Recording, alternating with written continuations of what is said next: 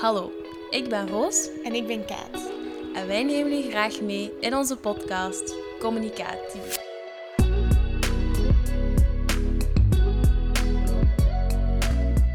Binnen deze podcast nemen we jullie mee in de sfeer en gezelligheid van onze opleiding. Communicatiemanagement aan de Hogeschool PXL. Blijf dus zeker verder luisteren en leer de PXL communicatiefamilie beter kennen. In deze aflevering vertelt ons opleidingshoofd Hervé van de Weijer meer over het mentale welzijn van de studenten en zijn liefde voor duvel en communicatie.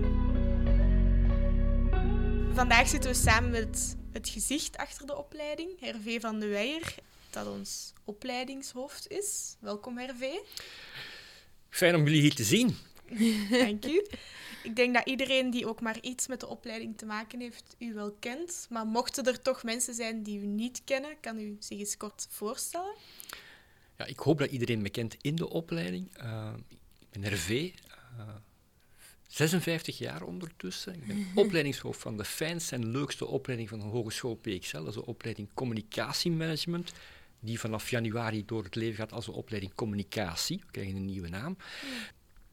Ik ben getrouwd, al heel lang met dezelfde vrouw die ik leren kennen heb aan de universiteit in Brussel. Ik heb twee kinderen, een zoon Robert-Jan die in zijn laatste jaar TEW zit in Leuven en een dochter die in haar tweede jaar rechten zit hier in Hasselt.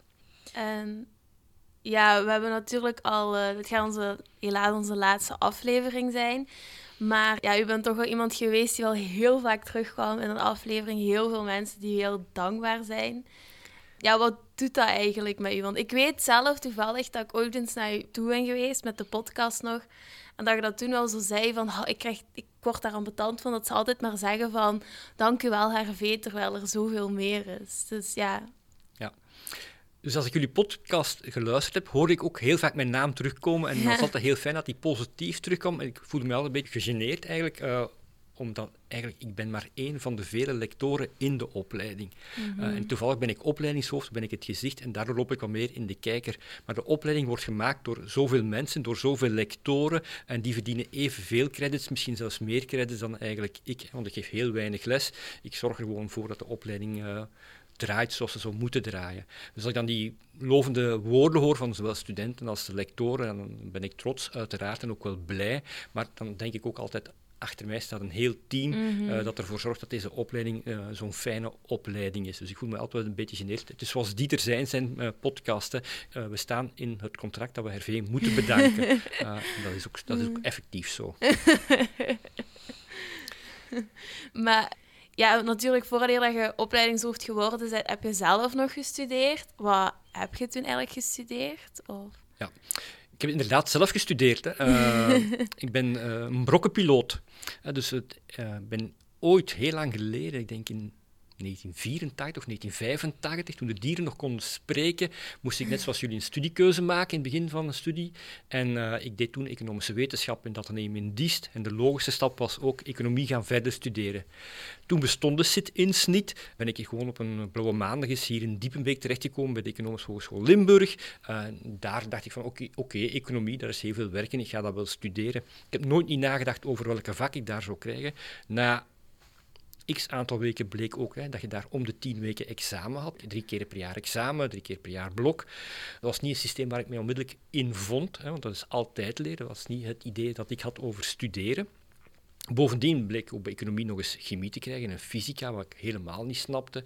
En dat jaar heb ik wel toen alle cafés, en het was er toen één in Diepenbeek, de Vilicus, uh, elke dag gefrequenteerd, waardoor ook mijn resultaten heel slecht waren. En dan heb ik terug nagedacht uiteraard van ga ik nog economie doen of ga ik iets doen wat ik echt wel heel graag doe.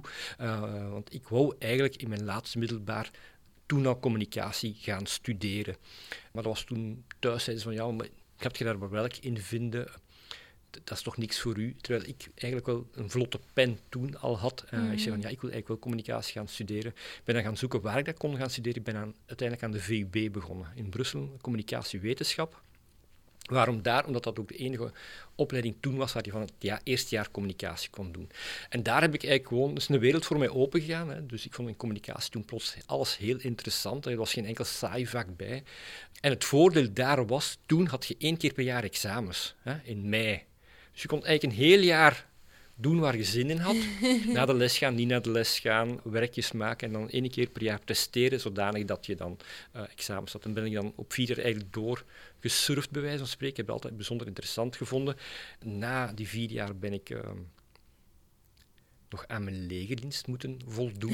Ik ben nog een van de laatste lichting uh, mannen die een legerdienst gedaan heeft. Ik heb die legerdienst ook onmiddellijk gedaan, het verlengde van mijn opleiding. Ik wou niet zomaar gaan schieten of door de modder kruipen, want ik was wel geselecteerd in de fysische proeven om uh, bij de stormfusiliers terecht te komen. Dat wil zeggen dat je door de modder en de kampen mocht doen, maar dat was niet het idee dat ik had over uh, uh, legerdienst. Dus ik heb mijn legerdienst gedaan als journalist bij het militair weekblad Fox.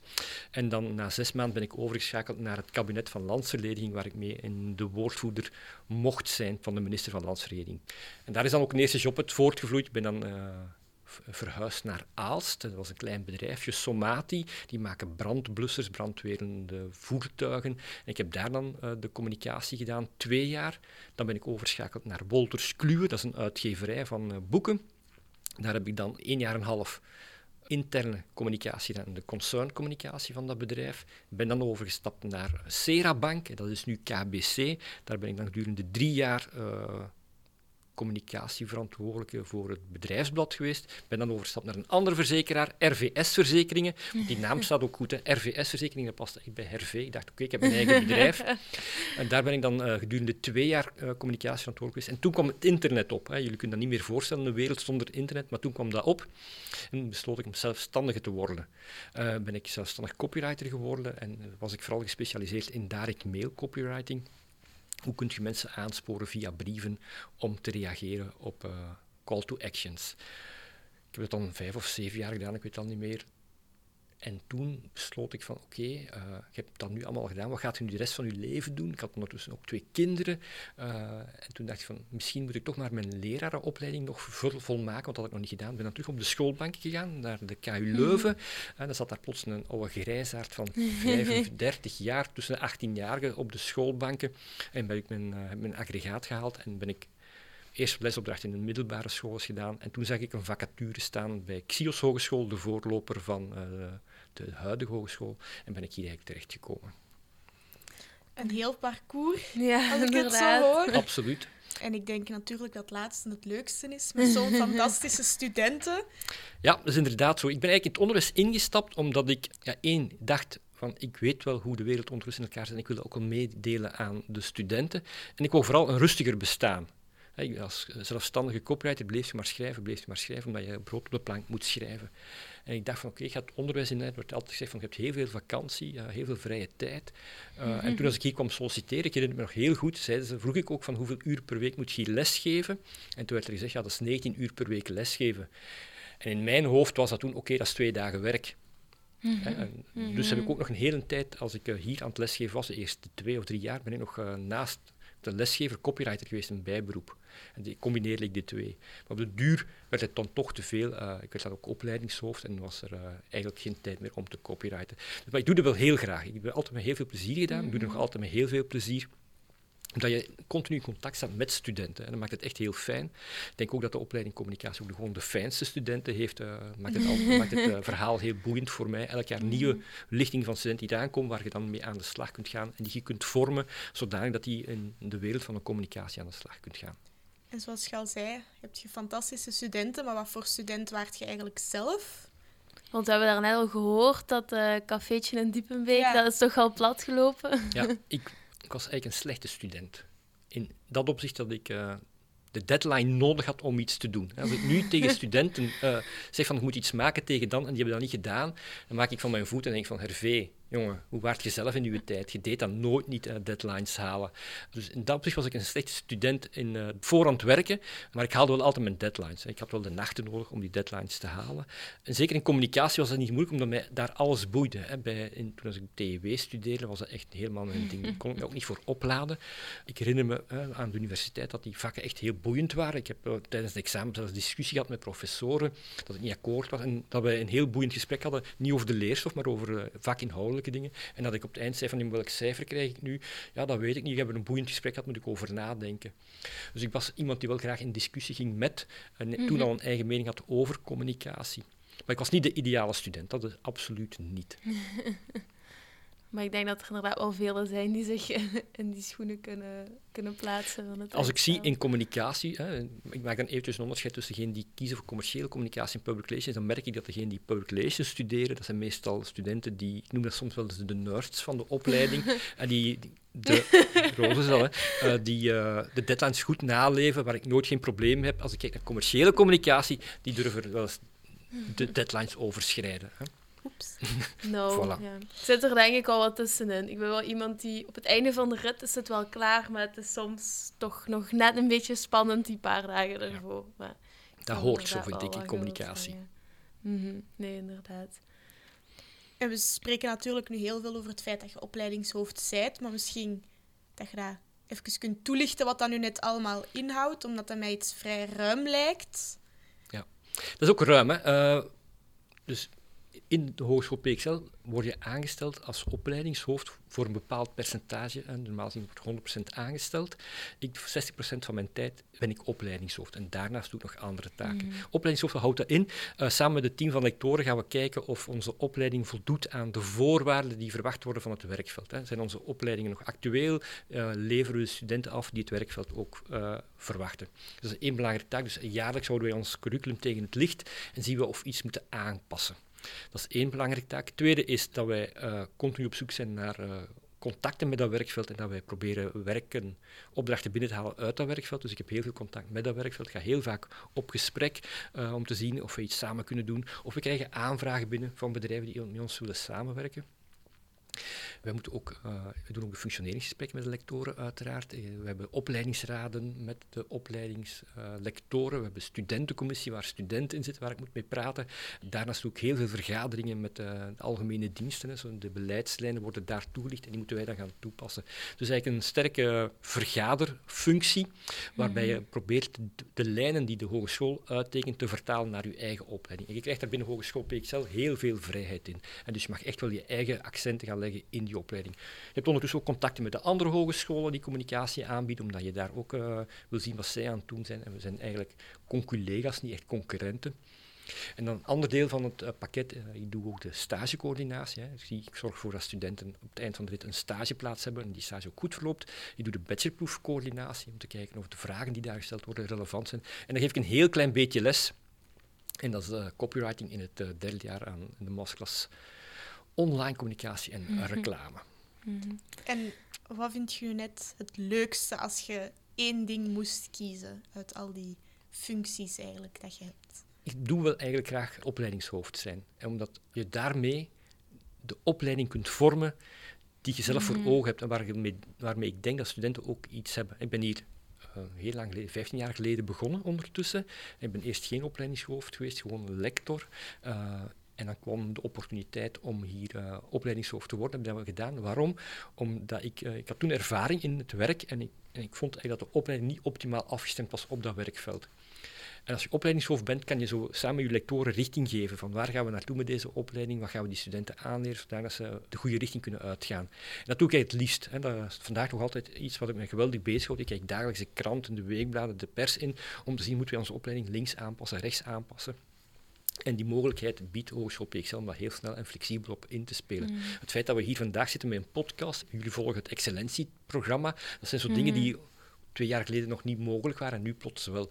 En dat maakt eigenlijk dat je die opleiding continu kunt bijsturen, moderniseren, inspelen op wat de verwachtingen zijn van de studenten en daardoor betere studenten kunt afleveren. Mm Maar als ik dat zo allemaal hoor, je zegt net dat je uiteindelijk naar het onderwijs zijn gegaan voor het terug rustiger aan te doen. Ik denk dat dat toch niet meer uh, van toepassing is, dat rustiger aan nu. Want het is toch wel heel veel. En, en toch, ja, ik vermoed dat je wel op elk moment wel allee, kunt tussen haakjes lastig gevallen worden als je met zoveel mensen in contact bent. Dat is de, je, je je bouwt een bepaalde cultuur in een, opleiding. Hè. Dus ik heb ervoor gekozen om heel open te communiceren op alle momenten van de dag met mijn studenten en met mijn lectoren. Die studenten weten dat ook. Hè. Die hebben mijn mhm. gsm-nummer, die kunnen mij ja, WhatsAppen, dat maakt mij allemaal niet uit. Dus ik vind in een opleiding communicatie is er een slogan eh, van KBC die werkt. Hè. Dat is praten werkt. En ik vind dat dat in een opleiding communicatie zeker is. Dat maakt inderdaad dat je eigenlijk nooit uh, de riemer kunt afleggen. Hè. Studenten die iets sturen, die vragen ook wel een antwoord terug. En ik probeer dat ook te doen. Hè soms met heel veel vertraging, dat weet ik. Maar als het echt dringend is, zorg ik er wel voor dat zij heel snel een antwoord hebben. Mhm. Wat maakt eigenlijk dat eh, ik, toen ik hier begon, dacht van ga minder werken, dat dat helemaal niet zo is. Hè. Dus het is echt wel eh, meer dan een fulltime eh, aanstelling. Ik ben er ook dag en nacht mee bezig, eh, omdat ik probeer in goede baan te leiden. Maar dat rendeert ook. Ik merk ook gewoon dat ik heel fijne studenten heb, dat we heel fijn contact hebben met die studenten. Ja, dan is die inspanning mooi meegenomen als je dat re- realiseert Mhm. eigenlijk. Nu, ik vind zelf wel ook, net doordat het zo open is, ik vond het wel heel aangenaam. En dat is ook wel zeker een van de dingen die zowel mij als mijn ouders ook wel echt overtuigen. Ik, ik weet het nog altijd, en ik ga het ook niet vergeten, dat ik heb eerst een andere opleiding gedaan op eh, Maastricht University. En toen kwamen we hier soms kijken. En ik wou heel graag zo wat meer naar het ehm, ondernemingsgericht, wat meer businessachtig. En dan kwamen we toch ook hier, omdat hier die creativiteit zat. En er was nog niks begonnen, maar gewoon omdat we in ja, die, die ja, ik zal zeggen, iets kleiner aula's toch beneden zitten. En er waren zo allemaal getekend op die stoelen. En toen zelfs papa zei, zuste, heel creatief, toen zit zij op de plaats. En toen eh, begon u dat nog voor te stellen. En toen zei papa helemaal, ja kijk, hier moet je gaan inschrijven, hier gaat je volledig kunnen openbloeien. Dus ja, ik denk dat dat al de opleiding ook heel sterk maakt. Net dat open en dat lossen en ja, dat creatieve, toch je dat ook wel de hele tijd voelt of zo. Ja, ik hoop dat ook eigenlijk, dat dat gevoeld wordt eigenlijk. Ja, en ook die ehm, connectie met het werkveld dat je daarnet had Ja. aangehaald, daar ging het ook eh, met Dieter in de vorige aflevering over. Dat dat net het fijne is aan deze ehm, opleiding, dat je net die connectie met dat werkveld hebt en dat je ook echt projecten mocht doen voor ja, echte bedrijven en dat hier niet allemaal fictief is en zo, maar dat je echt wel voelt wat je ja, Ja. in het echte leven, om het zo te zeggen, nodig hebt. Ja, dat klopt helemaal. Dat is waar we voor staan. Ik denk dat we daar eh 13 jaar geleden mee begonnen zijn. Heel stelselmatig opbouwend een eerste keer een opdracht binnenhalen. En al snel blijkt ook dat wat de studenten afleveren aan de werkveld, dat dat echt heel goed materiaal is. En dan gaat dat een lopend vuurtje door Limburg en dan krijg je heel veel aanvragen. Eh, dan zijn we nu een beetje het slachtoffer van ons eigen succes. We hebben meer aanvragen voor stageplaatsen dan we studenten hebben. Eh, we hebben ook meer opdrachten dat je kan eh, in de opleiding eigenlijk steken. Maar dat bewijst alleen maar dat het, eh, dat het een goede politiek geweest is van toen om heel sterk dat werkveld bij te betrekken. En ik merk ook gewoon dat studenten dat ook liever hebben. Hè. Als ik zie dat wij hier topsprekers over de vloer halen, hè. jullie hebben Frederik Petit gehad, Ja. bij Public Relations, ja... Wij, jullie vinden dat misschien normaal, maar dat is iemand die wel woordvoerder is van Infrabel, Mhm. die hier even toch wel tijd vrijmaakt om een les komen te geven. Dat is niet zomaar for granted. Hè. Dat is eh, werk van lange adem geweest om toch wel zo'n mensen hier te Mhm. krijgen. En zo hebben we altijd wel een heel eh, aanbod van heel veel goede gastsprekers, waar wij hopen dat studenten nog meer eh, gemotiveerd zijn om de opleiding te blijven volgen. Dat die passie overslaat van dat werkveld naar de studenten. Dat is eigenlijk eh, Ja. de doelstelling. Want wij kunnen het als lector vertellen, en ik denk ook wel dat wij heel veel wijsheid hier in de school hebben. Maar als iemand van het werkveld dat komt vertellen, is dat toch net een extra toegevoegde waarde. Eh, en daar zie ik alleen maar eh, meer en meer potentieel in eigenlijk. ja. Mhm. Ik vind gewoon dat, dat, dat het echt zo wat vertaald wordt van kijk, dit studeert je en dat kun je ermee gaan doen. Met gastsprekers vind ik dat gewoon heel interessant om te weten. Bijvoorbeeld nu inderdaad met Frederik Petit. Ja, wat doet zo'n woordvoerder allemaal? Krijg je toch een iets beter beeld van als iemand dat vertelt die wat dat doet. Maar ook in opdrachten geeft mij dat veel meer motivatie om daaraan te werken. Omdat ik het gevoel heb van ik maak dit niet puur voor mijn punten, maar ik maak dit omdat die personen daar misschien ook echt iets aan gaan kunnen hebben. En wie weet, komt dat er misschien wel eens door mijn idee. En dat geeft wel nog meer motivatie om wel echt alles in die taken te steken, vind ik zelf. Omdat je, het is niet puur van, ja, ja, doe maar wat en oh, dat is goed gevonden en oké, dat is afgesloten. Het kan zijn dat dat wel op lange termijn blijft hangen en daar iets mee gedaan wordt. Dus dat is wel heel interessant. Ik denk dat dat het grote voordeel is van de opleiding als deze is. Jullie krijgen straks hè, jullie een diploma communicatie. Ehm, maar dat diploma is veel meer als een papiertje. Hè. Normaal zien je cv ondertussen al gevuld met... Je hebt een, minstens een evenement gedaan, ook al zij het online hè, in jullie geval. Mhm. Je hebt een evenement gedaan, je hebt campagnes gemaakt bij Talent at Work. Je gaat er binnenkort nog eentje maken. Je hebt een aantal opdrachten gedaan. Dus je hebt eigenlijk zonder dat je het weet, een portfolio aangelegd waarmee je de arbeidsmarkt op kan, waarmee je jezelf kan verkopen. Eh, en dat, heb- dat heeft bijvoorbeeld een universiteitsstudent niet. Hè. Dat is eh, een grote troef die je moet uitspelen als je gaat solliciteren. Want ik ken het eigenlijk allemaal wel. We gaan in onze opleiding ook prat op dat een student eigenlijk alles moet gedaan hebben voor hij op stage gaat. Onze, stage, onze stageplaatsen verwachten ook gewoon, als je daar binnenkomt, dag één, dat je misschien een week nodig hebt om te acclimatiseren, maar die hoeven u niet meer uit te leggen. Een persmededeling, hoe moet ik dat schrijven? Uh, een social media post, hoe moet ik dat opstellen? Dat heb je normaal gezien allemaal in de vingers. Je gaat het nu gewoon in de praktijk doen gedurende twaalf weken. En dat maakt dat jullie bijzonder gegeerd zijn in die markt van de stage-A-plaatsen eigenlijk. Mm En daar, daar haalt je motivatie uit, hè, hoop ik. Ja, sowieso. Al is het nu wel natuurlijk met corona net iets moeilijker. Ik denk ook om ons bepaalde dingen te leren, dat dat ook moeilijker gaat zijn. Um, zeker met het feit dat we zoveel thuis zitten, nu ook de online lessen weer. Hoe ervaart u die, die periode en, en heel dat thuiszitten? Dat is het ergste dat er is voor iemand zoals mm -hmm. mij. Ik, ik, ben iemand die um, graag mensen ziet, graag mensen ontmoet.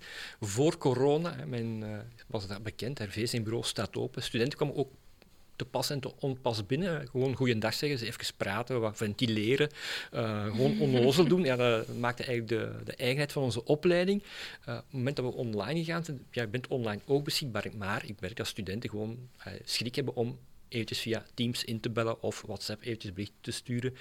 Dus dat haakt er stevig in. Dus ik heb heel erg te doen met studenten op dit moment. Hè. jullie, jullie missen een stukje studentenleven. Mm -hmm. En wij missen als lector de studenten. Ik krijg energie als ik in een klas sta. En als ik interactie heb met studenten. Dat zorgt ervoor dat je vragen kunt antwoorden, dat je daar links of rechts eens kunt uitweiden. Als je nu vandaag de les, dag les geeft, zit je voor een schermles te geven. In het beste geval zetten een aantal studenten hun scherm op. En meestal niet, en laat ons eerlijk zijn. Nee, en dan zit je eigenlijk twee uur te praten tegen een scherm en je ziet de hele tijd jezelf. Ja. Af en toe krijg je eens een vraagje in de chat binnen. En, maar dan voelt je ook die energie gewoon uit je lichaam weggaan. Terwijl normaal gezien lesgeven, dat geeft je energie. Mhm. Dus uh, voor een lector is dat heel, heel belastend. En dan nog kijk ik ook even naar jullie kant. Voor jullie is dat ook gewoon heel saai, hè? Ja. De, jullie Ja, zitten de hele tijd naar een, naar, naar een slechte Netflix-serie te kijken. En bij een slechte Netflix-serie kun je afzetten, maar hier moet je blijven kijken, want ah, ik moet dat nog eh, studeren straks. Ook heel veel Mm. afleiding. Dat is Ja. bij mij het grootste probleem als ik thuis zit. Alleen mijn kat loopt daar rond en die is aan van alles aan het afbreken. Of er komen mensen binnen of de, de postbode komt langs. Dat gebeurt ook allee, heel vaak, zeker nu in de feestperiode. Die pakketjes dat allemaal aankomen, dat is altijd midden in een les. Ja. Dus dat vind ik dan persoonlijk het moeilijkste. Zo, ja, als je hier in een klaslokaal zit, je kunt eens babbelen met de persoon naast je, maar er gaan geen al te gekke dingen gebeuren meestal. En ja, thuis is dat toch moeilijker om, u, om ook echt gewoon te horen wat er gezegd wordt. Dat alleen al. Ja, ik heb het dubbel. Ik heb toch nog meer die andere kant. Ik mis dat in de les zitten. Ik merk dat... Nu valt dat wat meer mee, want we zitten ons laatste jaar. Het zijn echt de laatste loodjes. Als eigenlijk de examens goed afgerond zijn, dan is het je stage, je bachelorproef en dan is het klaar. Maar ik weet dat ik daar vorig jaar wel heel moeilijk mee gehad heb. Want mijn eerste opleiding op de universiteit was heel veel zelfstudie. En ik ben echt puur om die reden gezegd van, dat wil ik niet meer. Ik wil in de klas zitten. En ja, daarmee een half jaar later komt corona en zit ik weer thuis.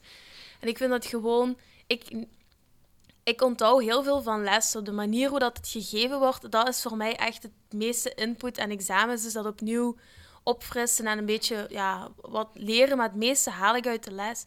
Maar ik heb dat niet met online lessen. Want dan kijk je in het beste geval inderdaad naar de leerkracht gezicht.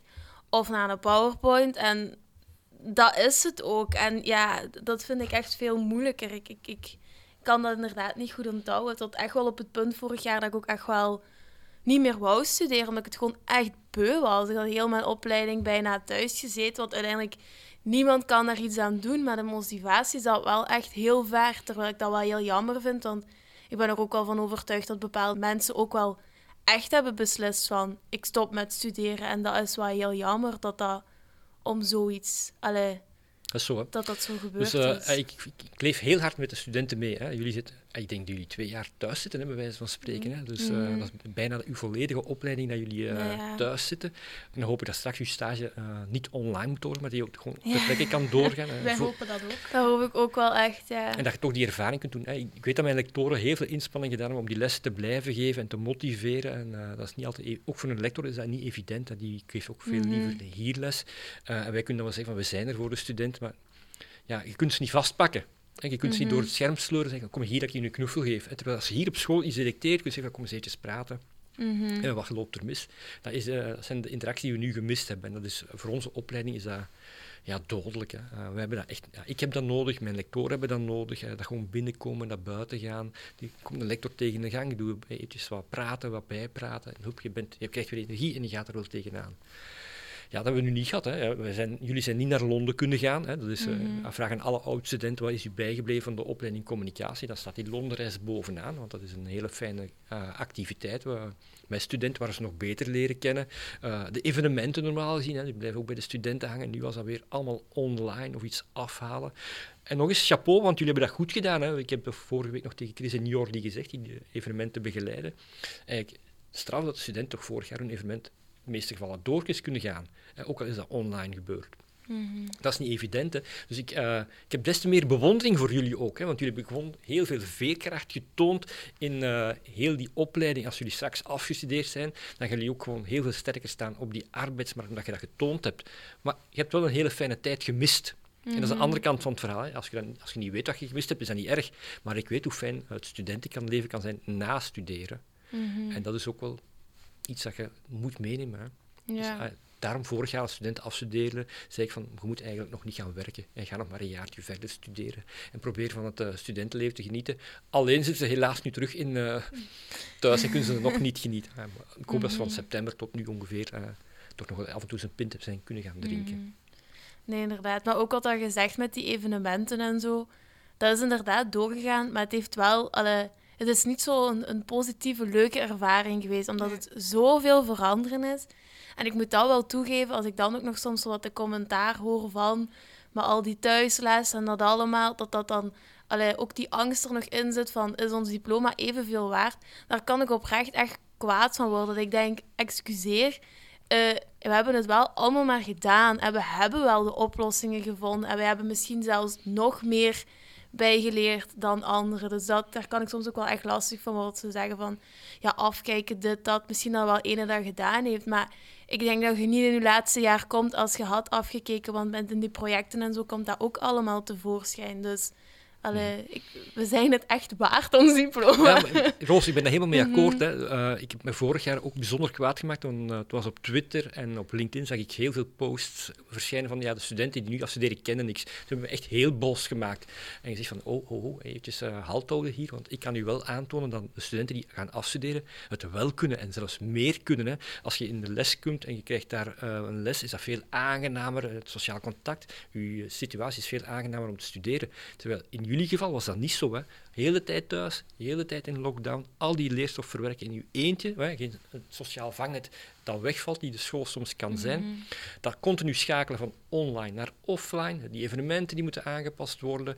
Dus jullie hebben meer veerkracht getoond eigenlijk in die twee jaar dan andere studenten. Dus volgens mij zijn, is de generatie studenten die nu gaan afstuderen nog straffer voorbereid op die arbeidsveld. Dat is mijn overtuiging. Mhm. Dus ik heb alleen maar respect voor jullie. Mm Heb je het gevoel dat dat bij de studenten er ergens ook wel zo'n beetje ingehakt heeft op basis van het mentale gegeven? Omdat ja, de laatste jaren, denk ik toch, zijn er ook steeds meer initiatieven die daar mhm. heel hard op inspelen. En die ook aangeven dat het eigenlijk ja, met jongeren niet altijd even goed gaat. Is dat iets dat je ook gevoeld hebt dat dat toch ja, extra moeilijk is? Absoluut. Hè. Dus ik, ah, ook daar uh, merk ik in de contact die ik heb met studenten, want dat heeft er echt diep ingehaakt. Hè. Dus ik heb heel veel gesprekken gehad uh, online uh, of op campus, als dat mocht, van studenten die het moeilijk hadden. Je voelde echt wel zitten één met dat studeren, dat is niet gemakkelijk. Maar eigenlijk was dat een bijzaak op dat moment. Op dat moment was het vooral je psychologische gezondheid. Hoe zit het daarmee? Voelt je je in de mhm. vel? Gaat het thuis? En je voelt toch wel heel veel studenten dat niet, uh, hoe moeilijk hadden om daarmee om te gaan. Dus, wat kunnen wij doen? Ja, we hebben heel veel dingen aangeboden, praten, uh, sessies organiseren. Maar bottom line moet de student dat zelf opnemen. En ik merk toch wel dat daardoor ook een aantal studenten zijn afgehaakt. Hè. Zoals jij straks ook zei, van oké, ik kan het eventjes niet aan. En dat is ook terecht dat je eventjes afhaakt, ademruimte neemt en misschien het mhm. jaar erop terugkomt. Uh, maar inderdaad, heeft er heel hard ingehaakt en alle initiatieven die genomen zijn, zijn goed geweest. Hè. Ik weet ook dat de studentenverenigingen daarmee bezig geweest zijn. Studenten gingen wandelen en van toestanden. Maar er gaat niks boven een hechte groep, een klasgroep, waar je dagelijks mee in de klas zit, uh, waar je lief en leed mee kunt delen gedurende drie jaar om dan af te studeren. Uw sociaal vangnet was plots twee of drie mensen. Hè. Mhm. En dat maakt het heel wat moeilijker. Ik heb zelf een dochter, hè, die is uh, in corona begonnen aan de Universiteit Hasselt.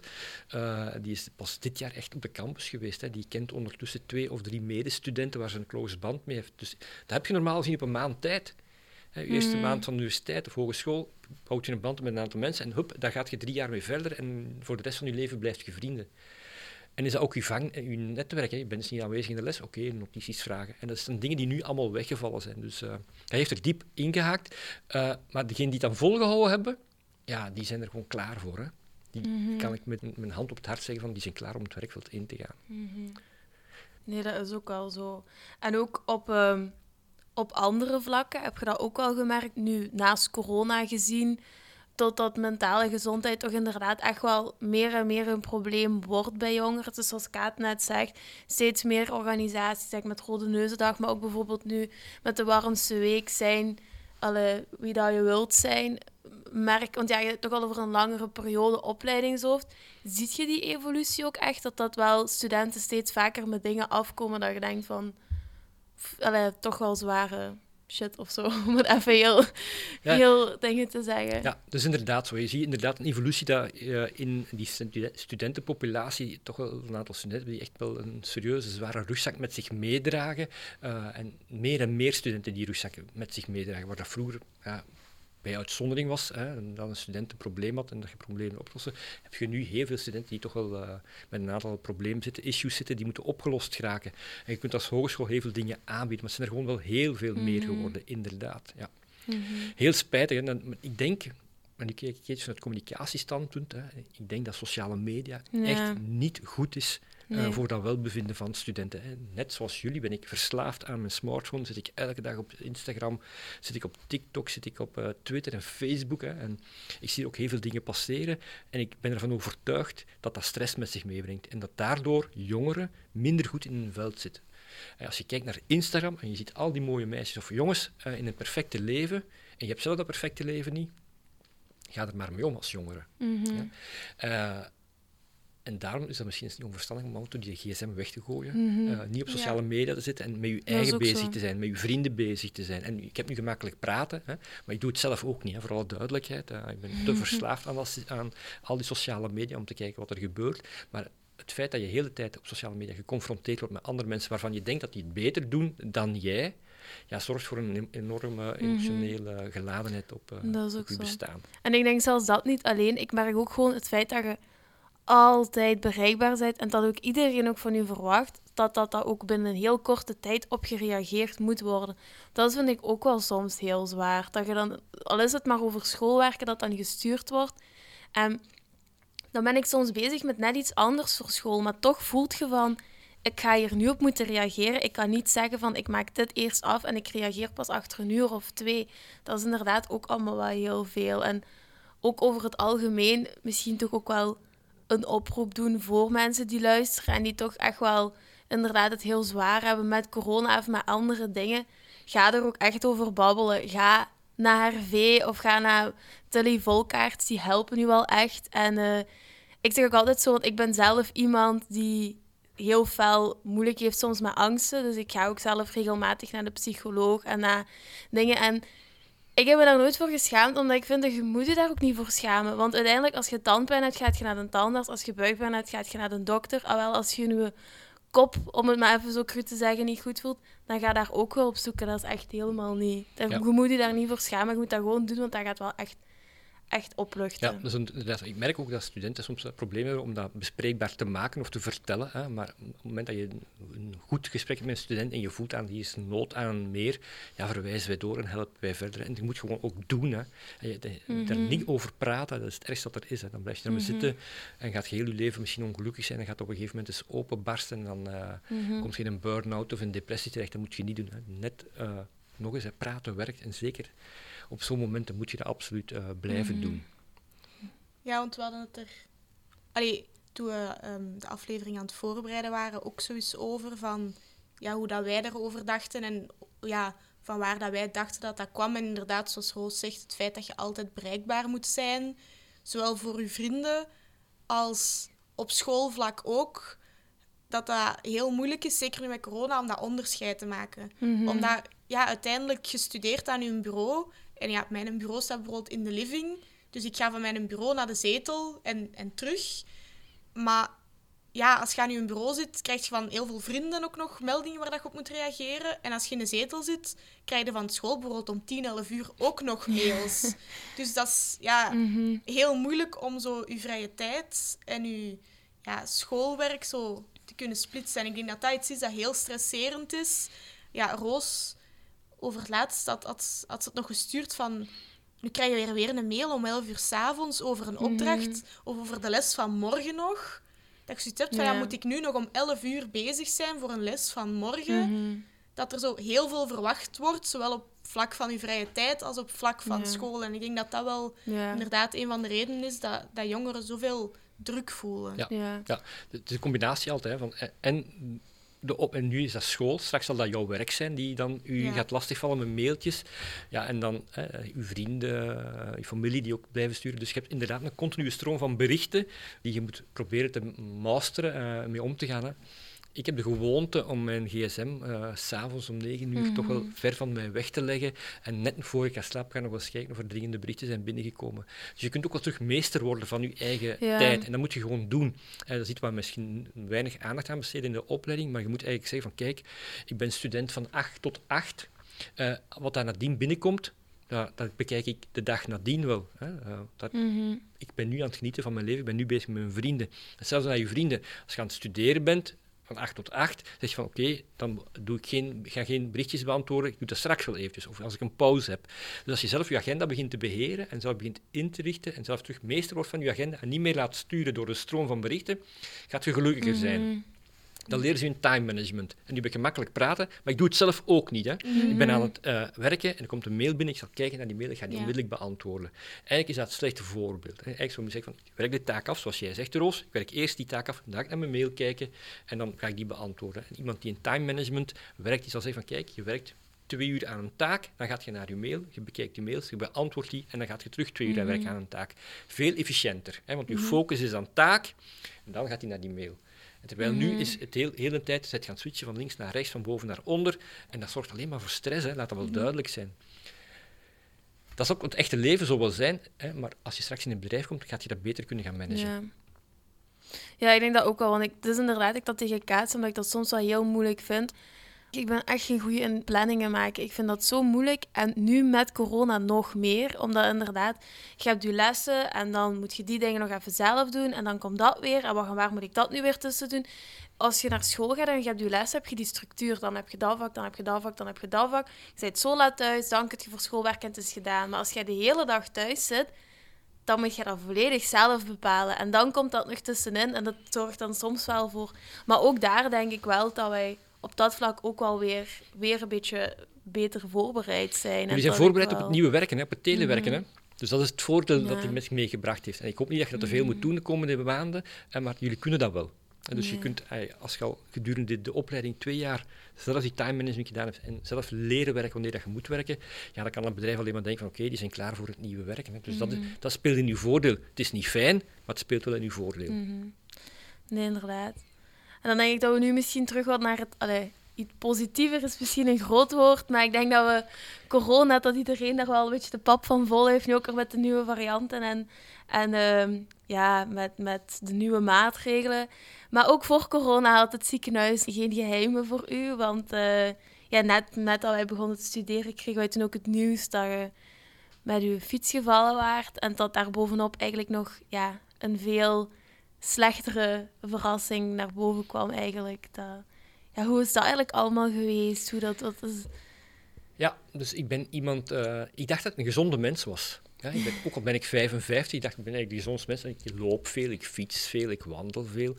Eh, op een gegeven moment ja, fiets ik eh, gewoon hier van de campus Filterstraat naar het station met de Blue Bike.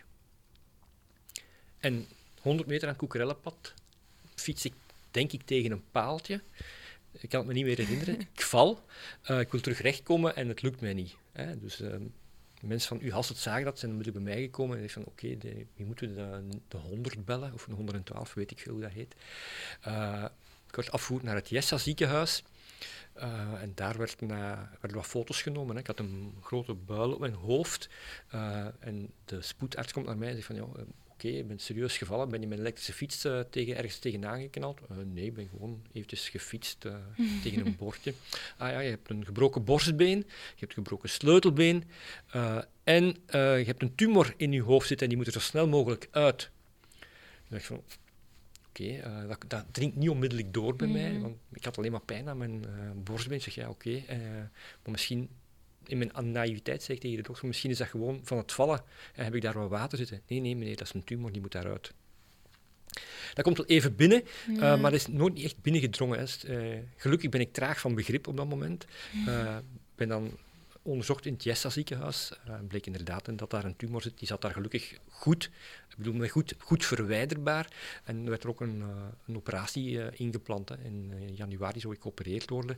Als ik dan thuis kom naar herstel van borstbeen en sleutelbeen, heb ik een tweede opinie gevraagd bij een andere arts en ben ik in Sol geweest om te zien of ik dat inderdaad wel de juiste beslissing aan het nemen was om die laten te verwijderen. Daar hebben ze mij een andere operatie aangeraden en ben ik daar op 23 januari uh, geopereerd. En die is eigenlijk vrij vlot verwijderd. Mm uh, dat is zo'n korte periode geweest, zo intens, dat ik nooit niet beseft heb van wat gaat er met mij gebeuren? Hè? Want voor mm -hmm. hetzelfde geld was ik uit die operatie verlamd gekomen. Hè? Omdat dat was het risico dat, dat, zich uh, manifesteerde. Ja, maar voor nu dat weggenomen is, ben, denk je twee minuten even anders over het leven na. Maar van zodra dat weg is en je begint terug te revalideren en uh, ja, gaat gewoon terug leven. Hè. Je moet het ook doen. Hè. Mm. Ja, ja, dat is ook ja. zo. Maar dus inderdaad, uh, heel raar dat je denkt van ik ben gezond en de dag nadien ben je daar toch eigenlijk helemaal niet. Dat komt nee, wel even binnen. Ja. Nee, dat snap ik. En je sportte toen ook al heel veel. En we kennen natuurlijk ook al heel veel met de fiets naar school komen en dat allemaal. Is dat misschien daarna toch nog wat feller geworden of zo? Of is het inderdaad toch dat je uiteindelijk ja, toch weer gewoon naar de normale gang van zaken gaat? Ja, of? ik ben terug naar de normale gang van zaken gegaan. Hè. Dus uh, ik, ik heb, voor ik uh, dat ongeval had, ik had ook al drie marathons gelopen. Hè. Dus ik, was wel vrij, ik ben wel vrij sportief. Ik loop heel graag, omdat dat mijn hoofd leeg kan maken. Na het... Uh, operatie ben ik ook heel snel naar de dokter gaan zeggen: wanneer mag ik terug lopen? En dat was mijn enige bekommernis, was ik wil terug gaan lopen, ik doe dat ook gewoon graag. En die zei van ja, je moet toch even even wachten. Hè. We gaan dat stilletjes aan opbouwen. En ik denk dat ik in mei, uh, vier maanden na de operatie, terug mijn eerste zes kilometer heb mogen lopen, zachtjes aan. Maar dan ben ik snel in overdrive gegaan. uh, omdat ik wel de intentie had om uh, terug een marathon te lopen. Dat is er nog niet van gekomen hè, door corona, maar dat is wel mm -hmm. de bedoeling. Ik ben wel meer gaan fietsen, hè, samen met mijn vrouw in corona. Zijn we meer gaan fietsen, mijn vrouw ook uh, graag fietsen. Ik was niet zo mijn ding, uh, maar nu doen we dat samen. Hebben we samen tijd, is wel fijn doen. En fiets ik naar het school heen en weer, is dat ook wel plezant. Mm -hmm. Wandelen heb ik erbij gedaan, omdat in corona iedereen ging wandelen. Hè. Ja, dat was de hype. Dat is de hype, maar dat is wel het saaiste dat er is, wandelen. Ik, uh, ik snap niet dat mensen dat graag doen. Uh, ik doe dat heel veel, hè, maar ik, ik, vind er nog altijd niks aan. Hè. Ondertussen luister ik podcast, dat gaat al een beetje beter, maar ik snap gewoon nog niet dat mensen uh, leuk vinden aan wandelen. Dat gaat me gewoon te traag. Bij lopen is dat niet zo. Je moet in, mm -hmm. Bij wandelen wel. Maar ik, ah ja, ik, blijf dat wel doen, omdat ik weet dat dat goed is voor mijn gezondheid, mm -hmm. uh, om je fysiek te onderhouden. Maar dat is gewoon niks fijn aan. Dus ik ben gewoon teruggegaan en nu wacht ik gewoon, hoop ik, uh, 2022, hè, uh, dat we in maart of in mei toch wel een marathon kunnen lopen. onder de vier uur nog altijd, dat is nog altijd mijn doelstelling. En je zegt dat je vooral het, het sporten gemist hebt uh, na je operatie, maar ik denk dat iedereen die je heel goed kent ook weet dat je iets anders gemist zult hebben. Omdat je toch wel een bepaalde... Um, allee, dat je toch wel bekend staat om je voorliefde voor, voor duvel. Um, als ik het geen obsessie moet noemen. Um, van waar komt die voorliefde?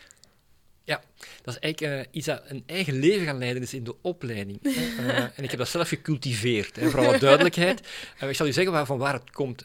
toen ik 18 was, in mijn laatste jaar secundair, mocht ik van mijn ouders voor de eerste keer alleen met een kameraad op vakantie gaan met de tent naar de zee.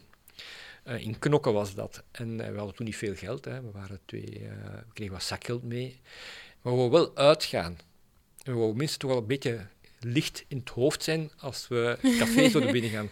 En toen vonden wij niet beter als twee duvels te drinken, hè, want dat was een zwaar bier. Dat kostte eigenlijk niet zoveel. En dat was onmiddellijk al op temperatuur. Uh, en toen vonden we dat niet een lekker bier, maar we vonden wel oké, okay, we zijn klaar voor. En dan ben ik wel, naarmate de jaren vorderden, duvel gaan appreciëren als een heel lekker bier. Uh, maar vooral, ik ben verliefd op dat merk. Ja, dat snap ik wel, ja. ja omdat dat, dat dat vertaalt nu, dat merk is, heeft alles in zich wat iemand die communicatie doet graag heeft. En dat is een heel goed merk, naambekendheid, Duvel, zeer sterk logo, zeer sterke branding met die fles. Die hebben daarnaast een hele sterke community uitgebouwd op sociale media. Die zorgen met evenementen voor hè, dat je kan gaan lopen, kan gaan wandelen, kan gaan fietsen. En het is dan ook nog eens een heel lekker bier. Hè. Mhm. Ik denk dat soms studenten denken, Hervé, die drinkt 's morgens een duvel, die drinkt middags een duvel en s'avonds nog eens vier. Maar eigenlijk drink ik misschien één duvel om de twee weken. Ik drink dat eigenlijk alleen om te genieten. Er is een heel Mhm. bekend reclamefilmpje van Duvel dat al 20 jaar oud is, aan een waterval eh, die stilvalt, eh, geen geluid meer is en dat er dan een duvel geschonken wordt, zo'n zen-momentje. Want ik drink een duvel als ik zen wil worden. En dat is puur genieten. Hè. Eh, maar om- uiteraard, ik gebruik het altijd als een metafoor om studenten aan te trekken, om mee te nemen in het verhaal van Mhm. communicatie, omdat dat net zo een goed en sterk merk is. Eh, Waarschijnlijk zullen er nog andere merken zijn die dat ook hebben, maar die- ik heb een heel sterke connectie met dat merk. Ik ben daarmee groot geworden Mhm. eigenlijk. ik snap dat wel ook met de merchandising en alles. Die hebben Ja. echt Ja. heel veel. Ja. Normaal gezien hoort er bij nieuwjaar een kavaatje, maar wij hebben ehm, Ik ga het er al pakken. iets anders voorzien. Mo, kijk eens aan. Natuurlijk een thema, want dat had gekund. Maar er zitten ook nog twee kleine andere verrassingjes in. Kijk, ik open het nu eventjes voor de luisteraars thuis. Hè. Ik heb een geweldige fles duvel waar mijn hoofd op Ja. staat. Hervé het duiveltje. Het Hervé Duiveltje. Eigenlijk is dat misschien... Ga ik eens kijken wat hier nog in zit. Nog een flesje met koekendam. waar de foto op staat van kaart. Ja, Moeten dat, eh, het zijn eh, streekbiertjes van bij eh, in de buurt. en de Limburgse schoenen, daar staat roos. Kijk eens aan. We hebben een heel mooi eh, paletje van eh, mooie bieren. Omdat we dachten van, dan kun je ook naast de duvel eens andere bier proberen. Zoals wij ook ons hoofd, ja, met het boek lezen, eens andere dingen. Kun je ook eens een ander biertje drinken. En dat is inderdaad, Koekendam is een biertje van bij Kaat in de buurt. En Limburgse Schonen van bij mij in de buurt. Dus heel lokale biertjes. En natuurlijk proberen. De duvel om de trend Ja, te natuurlijk, houden. natuurlijk. Ja, Ehm, ik apprecieer dat geweldig. Vroeger gaf ik ook les, eh direct marketing hier. En eh, ik zei dan tegen de studenten ook, dat is een mondeling examen. Ik wil dat de student die het laatste naar eh, het laatste mondeling examen doet, hè, dus 's avonds, eh, dat hij een duvel meebrengt op temperatuur, zodat hij die kan drinken. En doet hij dat niet, is hij gebuist. En ik had elk jaar een student die dat deed. Dat is dus ja, je cultiveert soms een aantal dingen. Dus eh, dat maakt eigenlijk dat eh Hervé, hè, dat is PXL en dat is Duvel. Dat is, eh, in communicatie heet dat branding. Hè? Dus je moet op een gegeven Mhm. moment op die manier eh, proberen te manifesteren. Bij het nieuwe jaar horen natuurlijk ook voornemens. Zijn er bepaalde dingen dat je in 2022 nog zou willen bereiken of zou willen doen? Je weet, voornemens, hè, die neem je in, eh, met nieuwe jaar. En lang duren die? eh, wetenschappelijk onderzoek? Drie weken. Hè? Ja. Dat is zo. Hè? Dus ik heb dan nooit, ik neem nooit geen voornemens. Het enige wat ik als voornemen neem, is van ik ga een marathon lopen. Eh, en voor de rest doe ik gewoon verder waarmee ik bezig ben. En dat moet iedereen doen. Hè. Eh, wilt je gaan lopen? Wilt je afvallen? Wilt je Mount Everest gaan beklimmen? Doe maar. Hè. En, en zorg maar dat je je doelen stelt. Ik heb dat zelf niet. Ook nooit niet gehad, eigenlijk, zo van goede voornemens. Ja, we zeggen allemaal, we gaan gezonder leven, dat komt er toch niet van, dus daar ben ik al mee gestopt. Eh, gewoon verder doen waar je bezig bent. Het enige, als ik kijk naar de opleiding, waar, ik wel, eh, waar we heel hard gaan om werken, is, gaan, onze opleiding is, eh, heeft een inhoudelijke vernieuwing gekregen. En wij starten volgend jaar eh, in september met een nieuw curriculum. eh, op vraag van studenten eigenlijk, die gezegd van, we willen het meer praktijkgericht gaan maken. Eh, daar gaan we nu inderdaad mee starten in dat eerste jaar, praktijk in die opleiding, zodat studenten nog meer passie krijgen voor het vak. De passie die ik heb voor het vak, die wil ik graag overdragen, en mijn collega's ook. Eh, en dat willen we op een goede, goed mogelijke manier doen. Als we kijken naar de opleiding, eh, ik heb ooit, toen ik opleidingshoofd eh, werd, hier gezegd eh, van ik wil dat de opleiding communicatiemanagement van Hogeschool PXL de beste opleiding communicatiemanagement van Vlaanderen wordt. Eh, en ik zeg dat hier zonder bescheidenheid, maar we zijn dat ook gewoon. En ik wil op dat niveau verder blijven gaan. Ja. Dat is het enige voornemen. En ik, uiteraard wens ik iedereen, alle studenten die kunnen afstuderen, een fijn afstudeerjaar toe, fijne stage toe, studenten die pas begonnen zijn, nog fijne jaren in de opleiding. Genieten van het leven, zou ik zeggen. Mhm. Nee, inderdaad. Dat dat een mooie zin is om af te sluiten. Zeker weten, zeker weten. Heel erg bedankt dat je aanwezig wou zijn, dat je wou meedoen met deze podcast. En ook aan iedereen die wat de aflevering geluisterd heeft, heel erg bedankt om te luisteren. Ik hoop dat het heel interessant is geweest, want hierbij stopt helaas ons project. En misschien is er wel volgend semester of volgend jaar iemand anders die het verder wilt overnemen. We vonden het in ieder geval heel erg leuk. Dus gelukkig nieuwjaar iedereen en uh, hopelijk tot snel. Dankjewel.